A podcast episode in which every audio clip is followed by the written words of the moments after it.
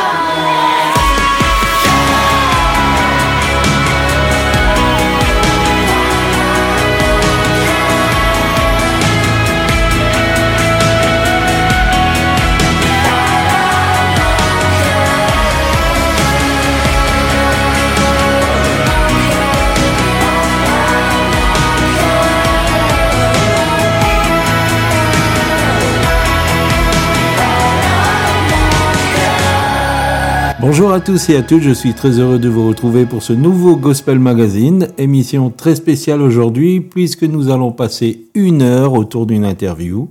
Donc accrochez-vous bien, vous allez voir, c'est vraiment béni et comme cette chanson de Jade et Joseph parle à mon cœur, Dieu va parler à notre cœur. Alors voilà, aujourd'hui on a le plaisir d'avoir une interview.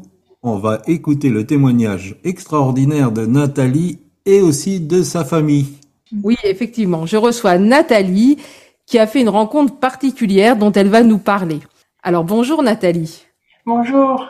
Bonjour également à toute sa famille. Donc il y a Jean-Pierre, Marguerite, Stéphanie. Bonjour, bonjour. Bonjour. Alors dis-nous Nathalie, de quoi veux-tu nous parler?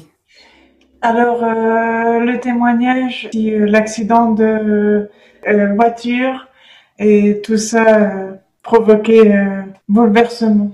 Alors tu as vécu donc euh, tu vas nous parler un peu de ton enfance, un petit Oui. peu de ce que tu as vécu.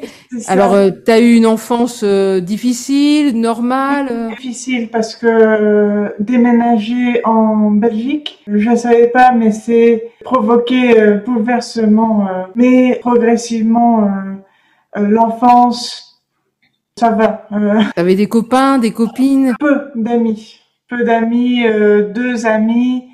C'était pas Euh, facile quoi. Non, non. J'ai entendu dire que tu étais une enfant très agitée. Agité, euh, ado. Et fugué à, pour euh, petits copains, euh, papa et maman savaient rien de ça. Alors tes parents t'ont élevé donc euh, avec des on va dire des principes chrétiens quoi basés sur la parole de Dieu, mais toi Dieu concrètement? Oui. Non, je refusais Dieu. Je pensais à après la mort, c'est euh, la tombe et c'est c'est tout. euh, je pensais pas que. Alors ce que tu voulais en fait c'était vivre ta vie quoi. Oui, c'est ça. Vivre ma vie, petit copain, présence. J'aime pas euh, seul. N'allait pas. Non, et tout le temps euh, chercher à et même euh, si rencontre euh, sur le net. et- Donc en fait quelque part euh, tu voulais vivre ta vie, mais tu cherchais aussi à combler un manque. Oui, c'est ça. En manque euh, de quoi, je sais pas. Euh, au début, je savais pas, mais un manque, un manque. Alors du coup, de par ce manque, tu te mets en ménage avec un garçon. Ça, c'est ça. Et alors qu'est-ce qui se passe? Et la catastrophe. Problème. Plusieurs fois, j'ai euh, nausé, nausé, nausé. Et j'aimerais bien euh, aller, par exemple, euh, emploi. Je Trouver un pas. travail hmm. C'est ça. Et toujours euh, et vomir. Euh, le terme est- c'est cru, mais vomir et rentrer chez moi. Donc tu as eu plusieurs hospitalisations, je crois, c'est ça C'est ça. Et Un séjour dans un établissement spécialisé, un suivi psychiatrique? C'est Oui. ça. Juste une petite intervention. Je pense qu'il faudrait préciser ton âge dans ces étapes-là, peut-être Ah oui. un tout petit peu, euh, Euh, parce que tu as vécu des études euh, et c'est après tes études, euh, c'est ça? Alors, euh, à premièrement, euh, psychologie, j'ai raté deux ans, hein, de trois ans. À l'université, tu as raté. Et oui, Et après, tu t'es inscrit dans une école euh, supérieure. oui, euh, oui, c'est ça, c'est ça. Et j'ai réussi. J'ai euh, rencontré quelqu'un, emménagé tout de suite après, euh, avec la personne. oui, et à Liège. Et c'est là que le, euh, les problèmes se... On commençait Oui, à s'accentuer. C'est ça, c'est ça. Donc cette sensation de vide intérieure, donc est-ce qu'elle a, est-ce que ça s'est rempli à l'intérieur Ah oui, oui, oui. Euh, un rabat.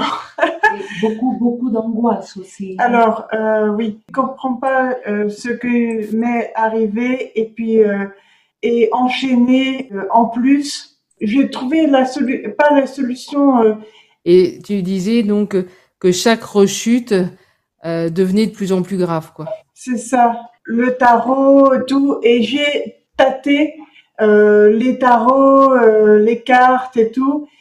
Cartomancienne, tout ça. Et c'est ça. Et euh, les cartes commençaient à plonger dans l'occultisme. D'accord. Et est-ce que le fait de plonger dans l'occultisme, ça, ça a fait quelque chose dans ta vie? Non, pire que ça. Oppressé. Oppressé. Même partir chez maman et papa pendant la nuit, un homme, et euh, c'est flou, mais euh, un homme, Les yeux rouges oui, c'est ça, et euh, grand, grand, euh, c'est les frissons, comme, euh, C'est comme une vision, en fait. oui, Comme si tu étais euh, tenu par des choses mauvaises, c'est ça, c'est ça. C'est affreux, affreux. J'ai soif de ta présence, divin chef de ma foi.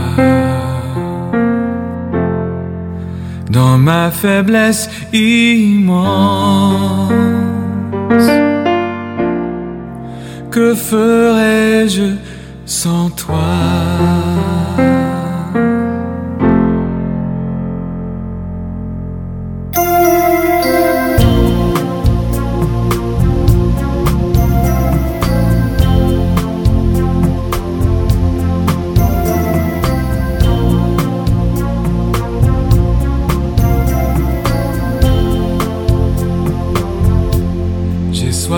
Ta présence, divin chef de ma foi, dans ma faiblesse immense. Que ferais-je sans toi? Les ennemis dans l'ombre rôdent autour de moi accablé par le nombre. Que ferais-je sans toi? Chaque jour,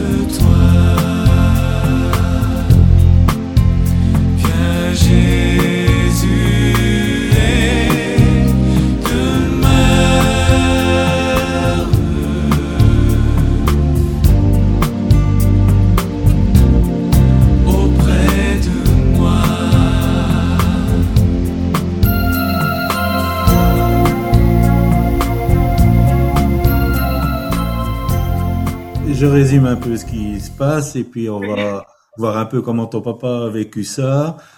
Tu voulais vivre ta vie, tu croyais pas qu'il y ait quelque chose après la mort, donc pourquoi perdre son temps?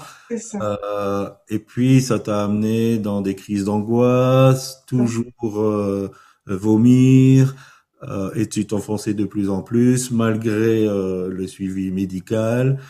Même dans l'occultisme, tu n'as pas trouvé de solution. Oui. Après, tu as essayé de trouver une sorte de solution, mais j'aimerais euh, euh, que ton papa nous dise comment lui euh, vivait un peu cette situation. Effectivement, Nathalie a- avait un, a toujours eu, hein, depuis qu'elle est toute petite, un caractère relativement difficile. Elle a, elle a toujours été très indépendante, mais en même temps euh, très attachée à la famille. Et c'est vrai qu'au niveau de l'éducation, alors que nous pensions, nous, justement, pouvoir lui donner une bonne éducation, euh, je pense que j'ai commis l'erreur à un moment d'avoir donné un petit peu trop de liberté à Nathalie, euh, d'ailleurs aux autres. Et que malheureusement euh, cette liberté n'a pas euh, été utilisée euh, correctement. Et on s'est aperçu effectivement que Nathalie euh, nous mentait, elle, elle disparaissait, elle allait voir, elle avait beaucoup de, petits copains et, on a voulu la laisser libre, mais malheureusement cette liberté n'a pas été euh, bien utilisée. Même avant que qu'elle parte euh, emménager donc euh, avec un de ses amis, elle avait déjà donné des signes de, de problèmes puisqu'il y avait déjà eu une première tentative, une tentative où elle avait pris des comprimés, on avait été obligé d'aller euh, euh, à l'hôpital aux urgences, et après, euh, donc il y a eu quand même un petit suivi psychologique. Et malheureusement, les, choses n'ont fait que s'empirer. On la voyait, euh, je ne vais pas dire dépérir, mais, vraiment, euh, son état ne faisait que qu'aller de mal en pis. Il y avait des échecs au niveau du travail, il y avait des problèmes, et ça n'allait pas du tout. Et donc, euh, ça devenait euh, évidemment, euh, pour chacun d'entre nous, et surtout pour elle, un sujet de, de, grande préoccupation. Et donc, euh, on était très, très décontenancés par, par tout ça. En tant que papa, vous, vous êtes euh, enfant de Dieu, toi et ton épouse. Comment tu as vécu ça vis-à-vis de Dieu? Est-ce que tu as été dans la colère vis-à-vis de Dieu? Est-ce que dans la compréhension complète? Alors, ça c'est une question difficile. En fait, à cette époque-là, à cette époque-là, nous étions, euh, en raison de, de très gros problèmes euh, familiaux indépendants de, de Nathalie, mais qui ont certainement influencé, euh, nous avions nous-mêmes souffert de, de grands problèmes, de grands problèmes. Et, et je pense qu'effectivement, l'état de Nathalie a été aussi influencé par euh, les problèmes dont nous avons nous-mêmes souffert.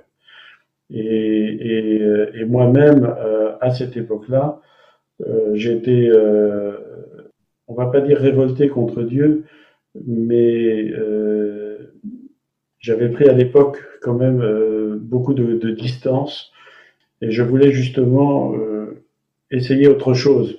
Et quelque chose n'allait pas. On, a, on avait réellement, au niveau de toute notre famille, un très sérieux problème. Et euh, nous étions à la fois attachés à Dieu, mais euh, en même temps, les problèmes que nous avions rencontrés euh, nous empêchaient réellement d'intégrer euh, une vie, euh, de, une vie d'église à l'époque ou une vie de communauté. Nous étions très très seuls. Et nous avions aussi beaucoup de problèmes euh, au niveau de la famille. Alors, Alors, on revient à Nathalie. Après cette période euh, difficile, qu'est-ce qui se passe? Euh, mon frère trouvait euh, Dieu, baptisé euh, en feu pour... euh, en 2015, c'est ça? Oui, Euh, Il rencontre le Seigneur, ah il, oui, c'est ça. il prend feu pour Dieu. C'est ça, c'est ça. Et Alors toi, ça se communique ce feu? Tu en veux? Non, ici, euh, c'est bien pour euh, mon frère, mais euh, Pas pour toi.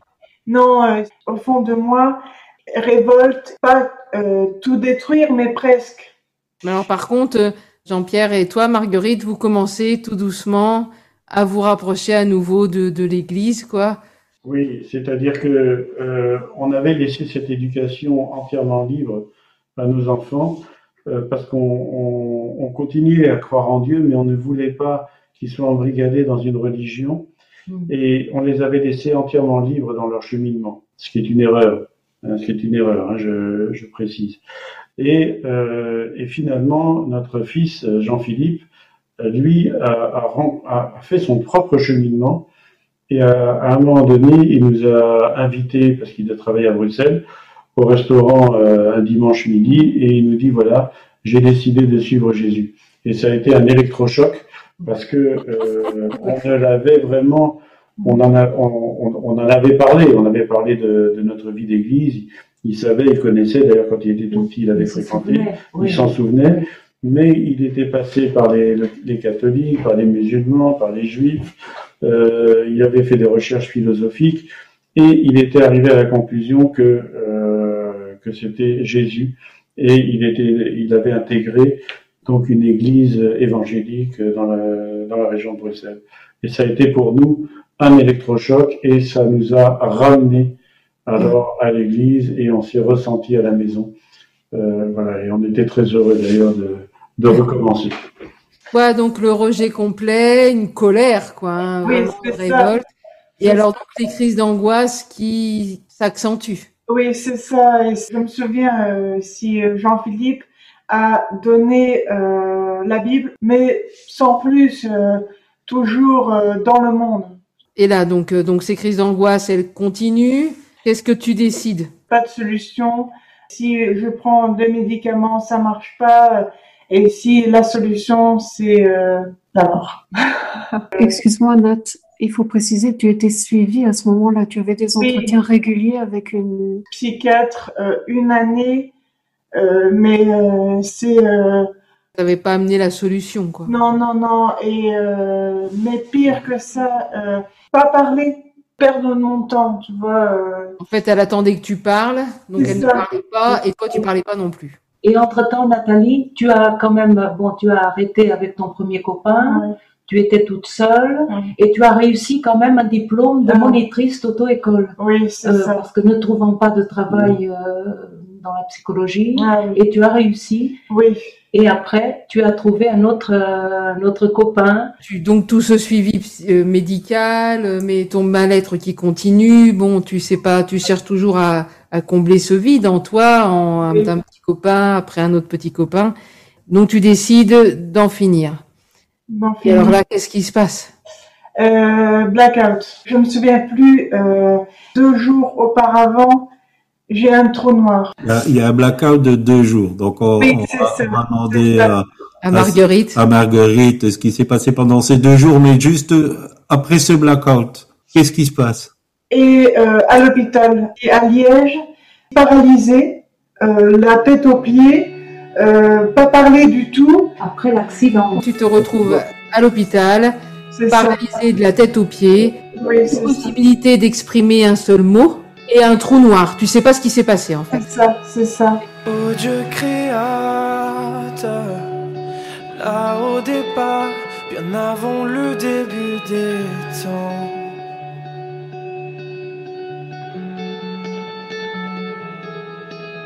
Et sans point de repère, au son de ta voix, les ténèbres devinrent lumière.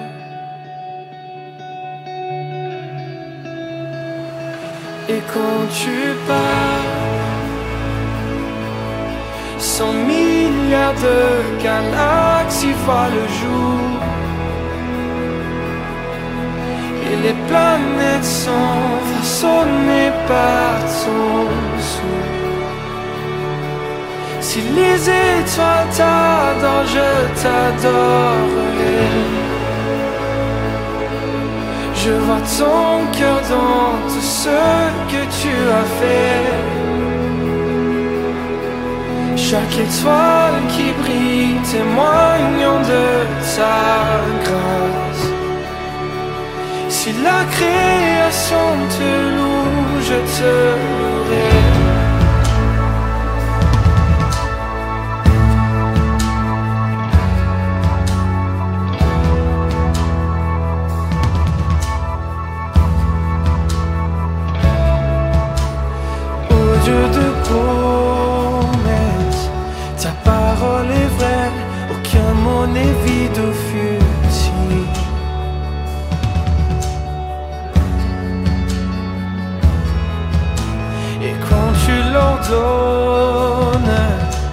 La nature et la science s'alignent au son de ta voix.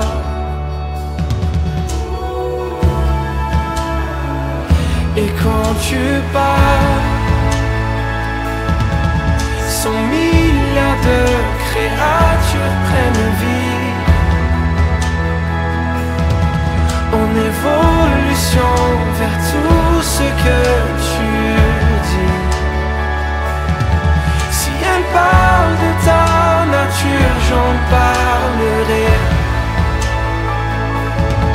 Je vois ton cœur dans tout ce que tu as dit. Les couleurs du ciel, une œuvre de ta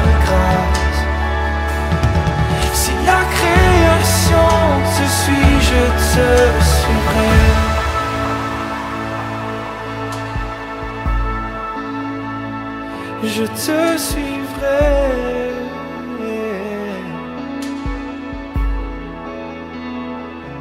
Je te suivrai.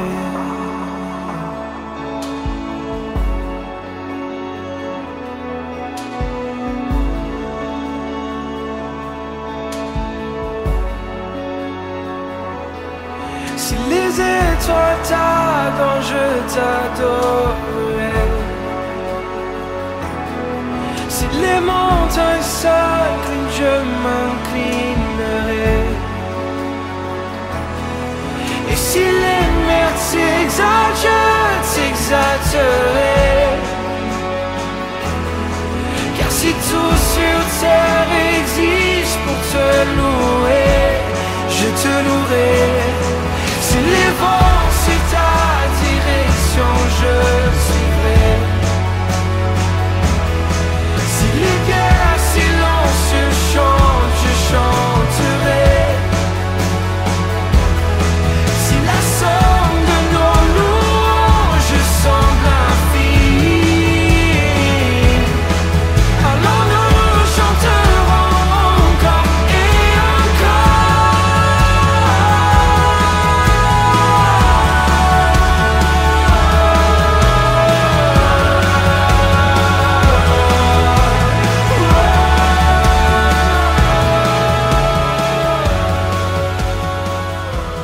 On était à la maison, on faisait confiance. euh, Nathalie, elle avait son chez elle.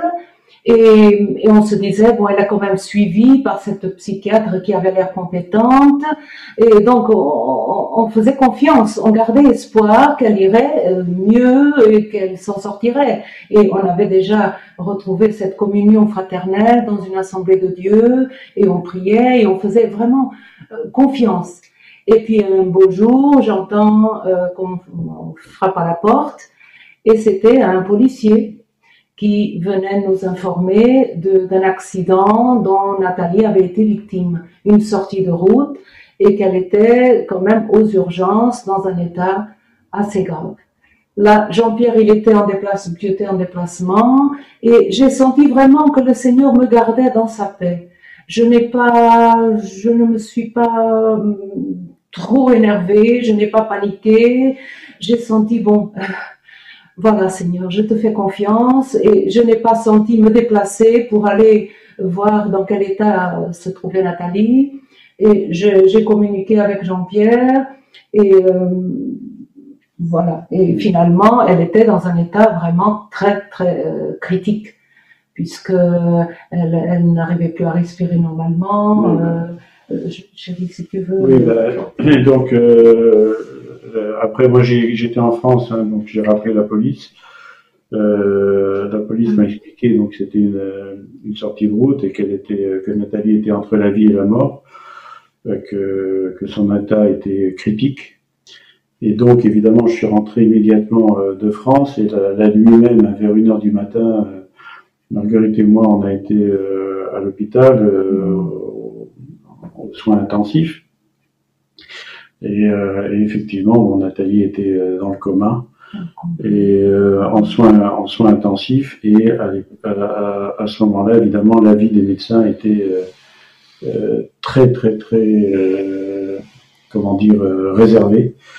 Personne ne savait si elle allait survivre ou pas. Et voilà, donc il s'en est suivi évidemment des jours et des jours de d'angoisse, de de, de, de peur, de et on comprenait pas, on ne savait pas ce qui s'était passé. On ne savait pas que que c'était un accident volontaire, on ne comprenait pas.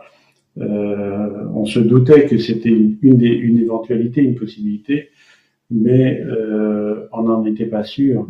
Et, euh, et Nathalie était évidemment incapable de communiquer quoi que ce soit puisqu'elle était euh, maintenue dans le coma Euh, pendant une, une semaine, je crois. hein. J'ai une petite intervention. Oui. C'est que le soir même de l'accident, euh, Jean-Philippe et moi-même, nous nous sommes aussi immédiatement rendus aux urgences et ensuite euh, au domicile de Nathalie. Et donc, euh, ce soir-là, on a quand même eu euh, de nouvelles preuves qu'elle avait pris le volant dans des circonstances confuses parce qu'elle n'avait aucun effet personnel avec elle. Donc, toutes ses affaires étaient restées à son domicile, euh, ce qui est totalement anormal. Et la route où a eu lieu euh, l'accident ne faisait absolument pas partie de ses euh, trajets habituels non plus. Voilà, donc en fait, dès le soir même, on a quand même eu euh, ces signaux-là. Voilà, c'est tout ce que je voulais dire. n'avait pas mis sa ceinture de sécurité? Ah oui, oui. Alors bon, on comprend toute euh, la détresse quelque part. Euh, on a un trou noir et puis on se réveille ayant perdu plein de facultés. Faut pas dire toutes nos facultés. oui, quoi, hein. voilà. Pardon, mais euh, entre guillemets, euh, ici, euh, un légume. Crie, euh, crie, euh, parce que détresse, détresse, détresse. L'infirmière, euh, le soir, ça suffit, fermez la porte. Une grande solitude, Oui, c'est ça, c'est ça. Et, et l'accident est pire, c'est le Alors, couple. Donc, donc, euh, je lis parce que tu m'avais envoyé un peu ton témoignage par Oui. écrit avant, quoi. Donc, euh, tu dis que tu te sens maintenant en plus prisonnière de ton, Oui, c'est ça, c'est ça, encore plus révoltée contre Dieu. c'est ça, c'est ça.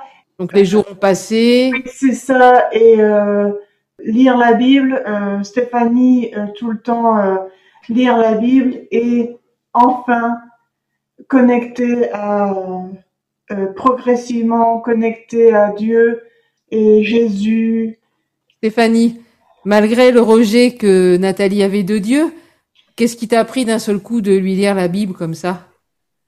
Alors, c'est quelque chose. J'ai j'ai plus de souvenirs distincts. euh, je, me revois élever constamment des prières au Seigneur, dire qu'est-ce que je peux faire euh, pour l'aider? Et je sais aussi que c'était une demande euh, très forte euh, de mon père d'aller régulièrement la voir. Parce que je dois être honnête qu'à l'intérieur de moi, j'avais aussi une très forte colère. Et à certains moments, je, n'avais aucune envie d'aller à l'hôpital pour voir ma sœur. Je, je suis honnête, j'avais une colère, j'avais une tristesse en moi, j'avais envie de m'isoler. Et donc, par obéissance aussi à la demande de mon père, j'y allais et, et moi-même, en fait, j'étais bénie par ces moments aussi euh, de lecture. euh, Ben, la et alors, voilà, et progressivement, j'y allais de, de très bon cœur. Donc, c'était, une expérience pour moi aussi qui m'a fortifiée. Voilà. Alors, peu à peu, donc, euh, une transformation s'opère hein, dans ton Ah, père, hein, c'est ah, ce que tu. Mais alors, un médecin t'avertit qu'il y a un risque de mort en raison euh, de la dissection des artères euh, carotides. Oui, là, je peux, je peux intervenir. Effectivement, donc euh, Nathalie donc euh, est peu à peu sortie du coma et et, euh, et après donc est sortie des, des urgences de, de réanimation. Elle a, elle a fait un bref séjour en hospitalisation et après elle a été donc euh, sur un long séjour dans un hôpital de revalidation euh, où elle s'est retrouvée donc avec d'autres personnes handicapées avec des lésions euh, cérébrales. Ce qu'il faut donc savoir, c'est que l'accident a provoqué donc une hémiplégie droite et une aphasie, ce qui lui donne jusqu'à aujourd'hui des difficultés pour s'exprimer. Et à l'époque, donc, elle ne savait prononcer aucun mot. Elle ne savait absolument pas parler. Euh, elle ne pouvait rien dire et c'était extrêmement difficile de communiquer avec elle. Et donc, peu à peu, elle a commencé donc euh, à reprendre peu à peu donc euh, des capacités. Et à l'hôpital de revalidation, donc elle était en euh, au départ au lit, elle ne supportait pas. Après, peu à peu, elle a été euh, en chaise roulante. Et, euh, et là, je pense que le Seigneur a vraiment commencé, enfin, en tout cas, il a, il, il a vraiment euh, fait de façon de plus en plus évidente et visible. Euh, et et, euh, il y a eu vraiment l'effet de la parole qui s'est produit euh, sur elle. À, à cette période-là, la chef de service m'appelle en disant Monsieur Cohen, il faut euh, venir me voir d'urgence. Et quand un médecin appelle, euh, généralement pour parler, c'est pas pour donner des bonnes nouvelles. Et donc, euh, je me souviens très bien de ce moment-là. Je ressens comme une inquiétude, mais tout de suite une paix et une voix qui me dit ne t'inquiète pas, euh, tout ça c'est pour euh, c'est pour ma gloire. Et donc euh, et donc je vais voir le docteur. Le docteur m'informe que Nathalie souffrait de ce qu'on appelle une dissection artérielle et qu'ils avaient repéré ça au scanner et que ce qui veut dire que le sang pouvait à tout moment arrêter d'irriguer le cerveau et qu'elle pouvait mourir euh, d'une minute à l'autre en fait. Et le médecin, euh, la, chef de service, en annonçant cette nouvelle, se met à pleurer. Elle se met à pleurer. Et, finalement, c'est moi qui la console. et qui lui dit euh, ne vous inquiétez pas, elle est entre les mains de Dieu. Vous n'avez absolument aucun souci à vous faire et nous sommes certains qu'elle va qu'elle va s'en sortir. Et donc on n'a aucune crainte à ce sujet. Et alors je vais quand même annoncer à Nathalie ce que le médecin avait dit et je lui dis ne t'inquiète pas, ça va aller, tu dois faire confiance à Dieu et les choses vont bien se passer. Et alors, euh, donc euh, Nathalie fait confiance puisqu'elle commençait à avoir la foi. Euh, une semaine ou deux semaines plus tard, elle refait un scanner et là, euh, au niveau du scanner, on regarde, il y avait strictement plus rien. Ah, quand je dis plus rien, il y avait rien du tout. Et alors Nathalie était super contente et alors elle, elle se promenait avec sa chaise roulante et sa canne dans tout l'hôpital en disant gloire à Dieu, gloire à Dieu, je suis guéri. C'était formidable. Voilà. La lune me glace et le soleil menace. Créateur des étoiles, secours est en toi. Si mes larmes ruissellent et que mon pas chancelle, Créateur de la terre, mon secours est en toi. Je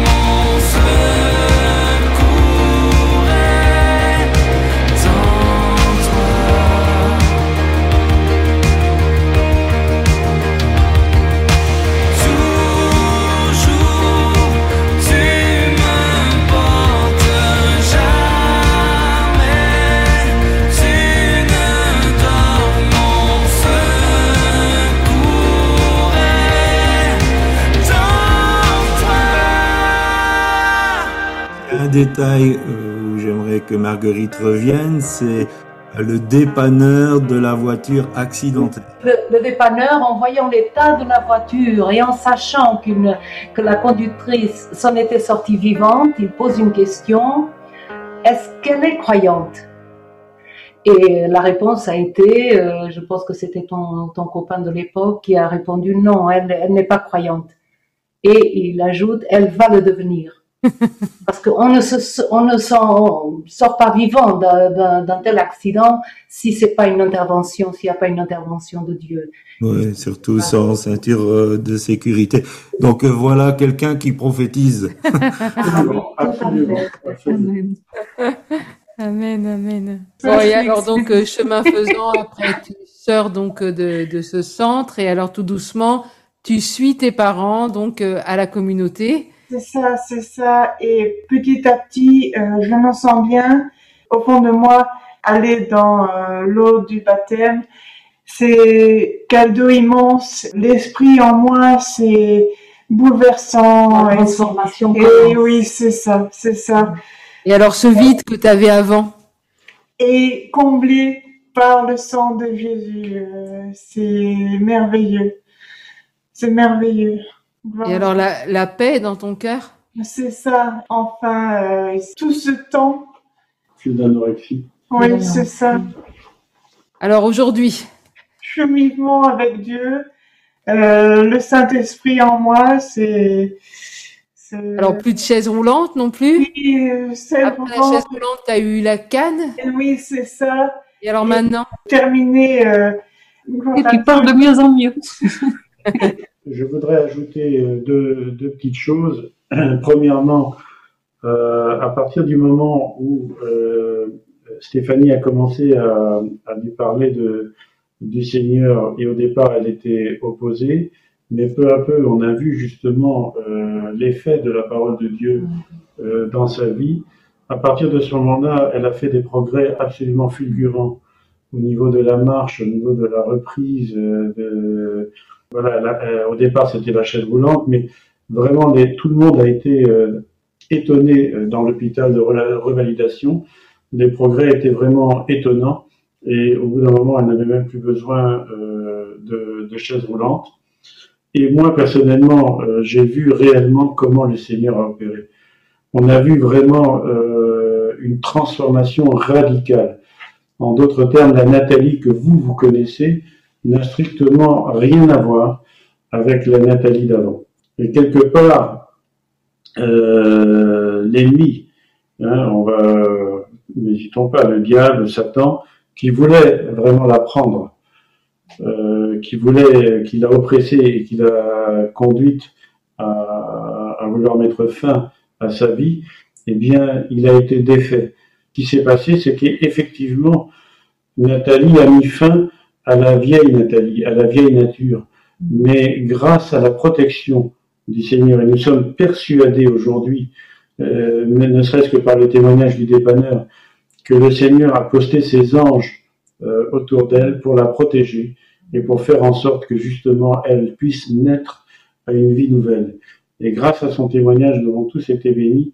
Et aujourd'hui, nous savons que nous savons vraiment que voilà que la nouvelle, la vraie Nathalie, la Nathalie éternelle, elle est là, elle est avec nous, et on, on, peut vraiment que s'en réjouir. Ça, c'est vraiment important. Alors, j'ai également un autre petit témoignage qui s'était passé au tout début quand Nathalie était en soins intensifs et qu'elle était dans le coma. À ce moment-là, donc, euh, elle avait ce qu'on appelle, elle avait eu un enfoncement de la cage thoracique et elle avait ce qu'on appelle euh, une, une, une respiration paradoxale. C'est-à-dire qu'en fait, au lieu que la, cage thoracique maintienne les poumons et que les poumons se remplissent d'air, quand elle voulait, respirer, eh bien, en fait, du fait que la cage était enfoncée, en fait, elle ne pouvait pas respirer. Et donc, elle était intubée et elle avait donc un, respirateur euh, qui insufflait de l'air euh, dans les poumons et, et malgré euh, toutes les essais, tous les essais euh, des médecins étaient infructueux. Et alors, le médecin responsable à l'époque euh, aux soins intensifs nous avait dit, écoutez, on n'y arrive pas, et donc, euh, si vraiment il n'y a rien qui se passe, nous allons faire une trachéotomie, c'est-à-dire qu'on va faire un trou dans la gorge pour pouvoir, pour faire en sorte qu'elle puisse avoir une valve et qu'elle puisse respirer euh, de, de, ce côté-là. Alors évidemment, il nous avait rassurés en disant c'est pas grave, mais bon, c'était quand même une opération et ça nous, on sentait que que c'était vraiment quelque chose qui n'allait pas. Alors, eh bien, à l'époque, eh bien, euh, voilà, nous avons prié pendant cette nuit-là. Nous avons vraiment demandé au Seigneur d'intervenir. Le lendemain, donc, euh, on, on, retourne donc au, à la visite des soins intensifs et on voit que Nathalie n'avait pas été opérée. Alors on était vraiment très contents, on rendait gloire à Dieu et on a demandé ce qui s'est passé. Et alors l'infirmière nous a dit, écoutez, on ne comprend pas très bien ce qui s'est passé. En fait, il y a eu un médecin qu'on ne connaît pas, qui est passé pendant la nuit, et qui a demandé, mais de qu'est-ce qu'elle a? Et alors... C'est très émouvant. L'infirmière a expliqué à ce médecin, mais écoutez, voilà, on n'arrive pas, à, on voudrait vraiment euh, qu'elle arrive à respirer toute seule, et on n'y arrive pas. Et alors ce médecin que, que personne ne connaît a dit, bah écoutez, prenez cet appareil qui était juste à côté et branchez-le à l'envers. Et c'est ce qu'ils ont fait. Ils ont pris un appareil qui n'avait rien à voir, ils l'ont, ils l'ont, ils l'ont branché à l'envers et ils l'ont mis et, et, et, ça a fonctionné. Et du coup, euh, Nathalie a pu être guérie et n'a pas eu besoin de cette opération. Et jusqu'à aujourd'hui, personne ne sait qui est ce médecin. Et nous, nous, nous savons. Amen. Amen. Voilà. Tant de fois je suis tombé sans savoir me relever. Trop de mirages et d'orages qui me poussent à faire naufrage.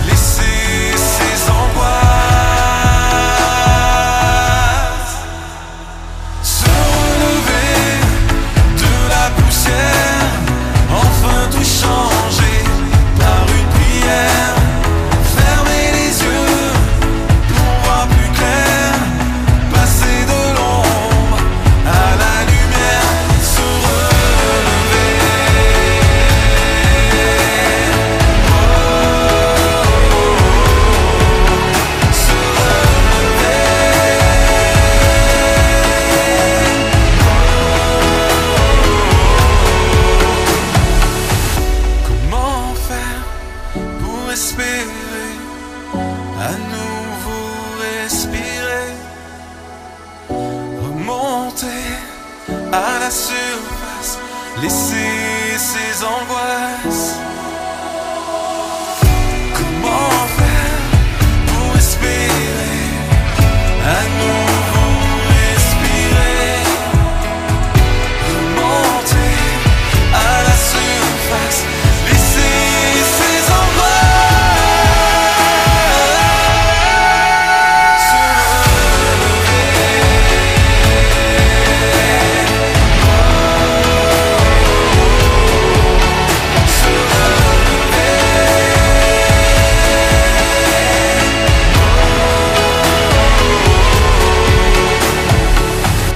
C'est un cas, cette Nathalie, si elle fait déplacer le ciel comme ça sur la terre.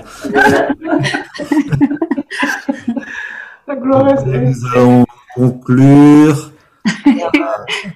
Nous avons une jeune femme qui est en mal-être, qui a un grand vide, qui cherche dans une vie passionnée à, à combler ce vide. Elle le trouve pas, elle cherche un peu dans le spirituel, elle le trouve pas non plus. De- D'une décision euh, personnelle ou euh, poussée par euh, on ne sait quelle force, elle a un accident de la route très grave qui la rend paralysée, incapable de parler. Et puis Dieu agit Amen. et nous avons une personne qui commence à bien parler, qui marche, Amen. à Amen. témoigner pour la gloire de Dieu. Nous avons aussi une famille qui était un peu éloignée, on va dire, euh, dans l'incompréhension. Et puis euh, Dieu a utilisé un membre de la famille pour euh, ramener toute cette famille qui fait plaisir à voir et qui, euh, qui a le sourire. Et nous comprenons bien euh, ça. Juste un dernier mot pour Stéphanie. Ça fait quoi de vivre à côté d'un miracle ambulant? Eh ben, c'est un émerveillement, un encouragement quotidien, euh, parce que c'est vrai, moi, je profite euh, de cette interview pour dire à ma sœur que tous les jours, euh, je suis fortifiée par, par elle et, et son témoignage aussi. Elle ne le sait pas, je pense. voilà, je divulgue un, un secret. Alors, euh, Nathalie, donc deux versets que tu as vraiment sur ton cœur que tu souhaites partager avec les auditeurs et les auditrices. Donc, le premier se trouve dans 2 Corinthiens 5, 17. Alors, ben, je vais demander à, à maman de lire le premier et puis après, euh, pour le second, je vais demander à papa. Si quelqu'un est en Christ, il est une nouvelle créature. Les choses anciennes sont passées. Voici, toutes choses sont devenues nouvelles. Amen. C'est une réalité. Amen. Amen. Et ensuite, donc, euh, le psaume 27, euh, verset 1. L'Éternel est ma lumière et mon salut. De qui aurais-je crainte? L'Éternel est le soutien de ma vie. De qui aurais-je peur? Amen. Nous bénissons Dieu de ce qu'il a fait dans la vie de Nathalie et de ce qu'il veut faire aussi dans votre vie, vous qui écoutez cette émission. Nous sommes convaincus que vous n'écoutez pas par hasard, mais que Dieu va agir, comme il a agi dans la vie de Nathalie et de sa famille. Merci Nathalie. Merci. À une prochaine fois. Et là, c'est toi qui t'exprimeras complètement. Hein, on en est Amen. convaincus que Dieu n'a pas dit encore son dernier mot. Et on s'attend. Amen. Merci à Jean-Pierre, Marguerite et, Et Stéphanie. Merci à vous. Merci à vous. Merci à vous. Viens à moi, mon enfant. Pourquoi aurais-tu peur de ton père? Car mes bras sont grands ouverts. Je suis là. Je suis là. Oui, je vois les larmes dans tes yeux. Je comprends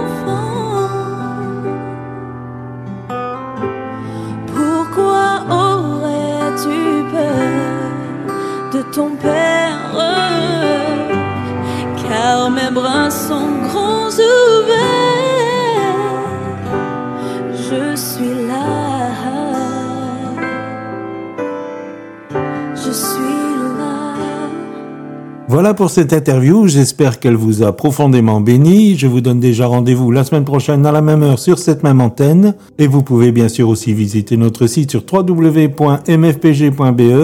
Nous terminons cette émission avec le projet Elle et voici la première mouture. Il chante Essentiel, reçoit notre louange et Nathalie a chanté sur ce chant. Je vous dis à bientôt les amis, bye bye.